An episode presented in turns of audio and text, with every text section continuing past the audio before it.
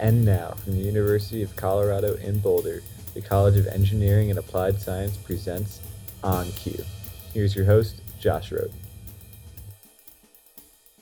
Welcome to this edition of On Cue. My name is Josh Rhoten, and I'm a communications specialist with the college. Spring and summer in the Rockies and Great Plains often bring thunderstorms that can be as beautiful as they are violent. The largest and least common of these storms are known as supercells. These are the storms that can produce baseball sized hail, heavy rain, and tornadoes, and get plenty of coverage on the nightly news and internet video sites. While these storms occupy a large part of our national consciousness thanks to pop culture and folklore, experts still don't know why some supercells produce tornadoes and others don't. Engineers, scientists, and meteorologists are working together to answer that question, reducing false alarms and providing more warning time to those in the path of destruction. The latest project in that effort is TORUS, it's one of the largest and most ambitious drone based investigations of meteorological phenomena ever, and it features researchers from the University of Nebraska Lincoln, Texas Tech University, the National Severe Storms Laboratory, and the University of Colorado Boulder through the College of Engineering and Applied Science. Researchers here joined the project from May through June this year, deploying on many storms that produce tornadoes and gathering valuable data from the air via their custom Raven drones. For this edition of On Cue, I sat down with aerospace professor Eric Frew after the team returned from fieldwork we talked about the college's role in the project, misconceptions from the movie Twister, and how this research could potentially save lives in the future.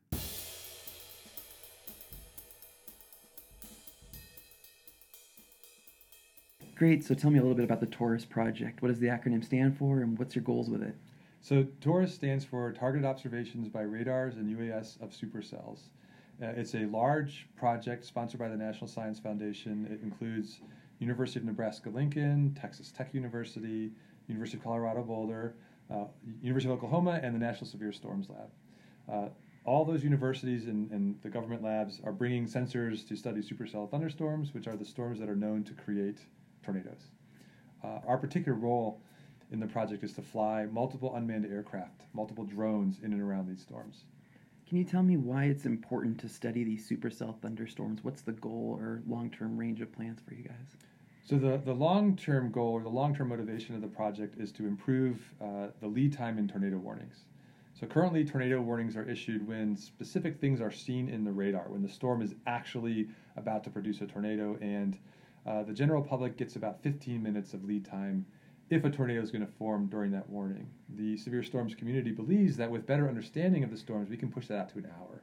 So you can do a lot more to get safe if you have that extra 45 minutes of time before we can do that, we need to understand what leads to tornado formation better. And so the goal of the project is still that fundamental scientific understanding of tornado formation so that we can do better forecasting. And using drones is not new for CU Boulder. You guys have been using this kind of technology before to study the same sorts of questions, right?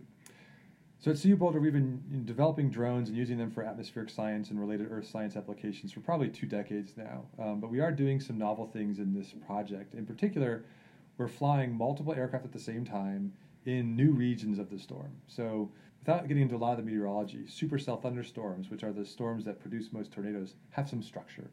And the meteorologists talk about things like the left flank and the right flank of the storms. Uh, in the past, we've flown in the right flank. It's the relatively calmer part of the storm, if there's such a thing. Whereas this time, we're flying in the left flank, which is more into the heart of the storm. And so that's a much more challenging environment than we've done in the past. The other novelty is we're flying up to three aircraft at the same time. So in years past, we flew one aircraft only, so we were really focused on that one team. Whereas now we are coordinating multiple aircraft uh, in different parts of the storm to really gain a much broader perspective on what's happening. Can you put into context um, why you would want to use a fixed wing drone for this? What's the advantages of that? Mm-hmm. So there's two parts to your question. The first is why a drone in the first place. And so actually, in something like the 1970s, the severe storms community, uh, in something that was called Vortex One, I believe, flew piloted aircraft in and around these storms, and they got really uh, they hit some very turbulent uh, air, and it was very uh, dangerous. And the community said that is not something that's safe. We don't want to do that uh, in the future. And so unmanned aircraft or drones are really the only type of aircraft that you want to put into this environment.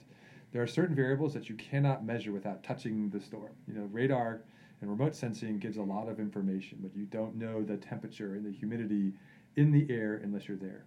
So that's why we want to fly an aircraft in the environment. Balloons don't go where you want them to. So an unmanned aircraft is the answer. Now, um, we fly what's called a fixed wing unmanned aircraft. It looks like a conventional aircraft, just smaller, because it has the uh, endurance and the flight characteristics to really handle the type of conditions that we're flying in. Our aircraft can fly for about three hours in ideal conditions. In the storms, we fly for about 90 minutes. Uh, a multi rotor drone, which is maybe the more conventional picture, maybe can fly for 30 minutes in these types of conditions. The CU team is made up of faculty, staff, students. Can you tell me what the composition's like? And yeah, so so our team uh, has um, several faculty like myself, uh, three staff engineers from the CU Grand Challenge IRISS Initiative, and then the rest are students, either undergraduate students or graduate students. Um, several of our pilots who are actually you know, in command of our aircraft are in fact students that have been trained uh, here at CU to, to do this work, and a lot of the development, a lot of the support also comes from the students. Is it good hands-on experience for them? Oh, it's fantastic hands-on experience. And one of the students said to me, "This is the most fun I've ever had at CU." Um, when I first heard about the project, I immediately thought of the movie Twister, but there's probably a lot of um, misconceptions or those kinds of ideas floating around. Can you talk about what maybe the biggest misconception is? So we, we get that comparison a lot. And the, the biggest misconception is that we are not trying to fly into the tornado itself. The severe storm community has a pretty good understanding of what's going on in the tornado. Our goal is to understand what leads to the formation of the tornado. So we're trying to study the storm in a much broader way. In fact, we should not be um, closer than two miles to where a tornado would form. It's about the air that leads into the storm what's happening to that and what becomes the tornado that we're studying. What's a normal day look like for you um, when you actually get going? The severe storm season in the U.S. and the Great Plains typically runs from about the beginning of May to mid June. So we're on call during that entire time. If there aren't storms um, in the near future, sometimes we'll stay at home and wait till weather conditions develop. So I'll really describe what happens while we're in the field itself, and we'll chase weather, you know, day to day as it goes. Um, a typical day will begin around 10 a.m. We'll have a weather briefing with the entire TORUS team. Um, that's obviously led by the meteorologist, the CU Boulder team. We're the, the flight support team, so we don't really uh, have a lot to contribute to those discussions, although the um, FAA limitations of where we can operate certainly play into those decisions. So that's about an hour. We discuss the, the weather conditions for the day, we discuss where we think we need to be, and we also look ahead to the next day. So in the meteorology world, today is called day one, tomorrow is called day two. So at the end of the day today, no matter what we do, we need to start positioning ourselves for what we're going to do tomorrow as well. Um, once the briefing is over, um, we typically have anywhere from two to six hours of driving to get in position. Um, we're very nimble as an armada. You, you go where the weather takes you. You don't just sit there and wait for it. So we'll leave 11, 12 o'clock. We'll drive till 4, 5, 6, 7 o'clock sometimes. These types of storms that we're interested in studying sometimes will not form until 7 p.m. And right. So it's, it's, a lot of hurry up and wait, right? We call it hurry up and wait because you really want to position yourselves and then you see what the weather's doing and then you wait until you have a good sense and then you rush to the next stop. Yeah. Is there times where it's wait five minutes? Is there time where it's wait five hours? You don't know? Usually I'd say it's wait an hour. Uh, if you're waiting five minutes, that's usually just to swap a piece of equipment or for the team to catch up. What is it like um, when you're out there trying to deploy a, uh, a drone and the tornadoes forming, and what's that excitement like? So as we prepared for this mission, we had a discussion with our meteorologists, and they kind of laid out for us the main risk factors to be involved. And in fact, the tornado is not even in the top three. Um, so when we're thinking about being out there, the thing we worry about the most are other drivers. So in these storms, you get a lot of tornado chasers, and so they call it chaser convergence, and that's the number one thing we look out for. Uh, the next two hazards are uh, lightning, and then hail, and then the last one is the tornado. So when we're getting ready to deploy, the first thing we're worrying about is the other cars and the other drivers and making sure we find a safe spot kind of off the road.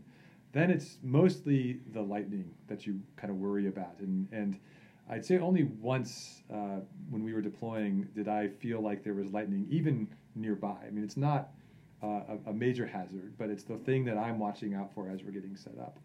Uh, otherwise, we're with professional meteorologists. They know these storms. We're always on the outside, on the edges. We're not in heavy precipitation. So there's some adrenaline because we're about to go, but um, we're always safe. And so, and we've been doing this for a long time. That you know we're, we're professional about it, and so we know what our roles are, and we just move forward and we get in the air and we continue with the mission. Tell me about Chaser Convergence and having so many people there. Has that ever prevented you guys from deploying? Chaser convergence, I think, is the term that the meteorologists use to, to indicate that the roads can become clogged with um, you know, storm chasers. Um, we've seen this happen a couple times uh, this past year in our deployment. Uh, it just traffic backs up. Um, it's also dangerous because most of the people in that traffic are trying to see the storms, take pictures. They quickly pull off to the side of the road. Uh, so it is something that slows us down. We we were not prohibited from our operations because of that phenomenon. It's just something that slowed down our ability to operate and something we had to pay extra attention to. So this project will continue for another year, Mhm. um, and I'm sure the work will continue in different ways. Uh, what are the questions that you're still looking at as you look back at this year's deployment? So, you know, our team, since it's deploying the drones, um, our big questions are how efficient were we with our operations? What can we do to improve how things worked? Can we be quicker? Can we be more reliable? Uh, can we have better quality data? So those are all the things that we'll go back and refine between now and next next season. Um, in terms of you know scientific questions, what have we answered? What are we trying to answer? That's difficult to say. You know, we want to get a lot of data before we really look at it and try to make some conclusions. So it's really preliminary to say we've learned something new or we've not learned something new or even that there's a new hypothesis that's come out of this because you know, good science requires good amounts of data and we don't we, we schedule two years because that's what we think it takes to have a really strong data set Well, and the data set is an interesting aspect too, because you were telling me that you don't necessarily want to get all tornadoes all the time. yeah so the, you know the, the scientific question is what conditions in these supercell thunderstorms lead to tornadoes and so maybe backing up a step um, I'm making up the numbers, but the round averages are about the same. Um, something like 95 ish percent of all tornadoes come from a supercell thunderstorm, a very specific type of storm. But only single digit percentages of supercells create tornadoes. So there's still a lot that's not known about the formation process. And so, you know, in order to understand what about this storm is leading to a tornado, you need to have a lot of data where that does happen and a lot of data where that doesn't happen so you can see what's different.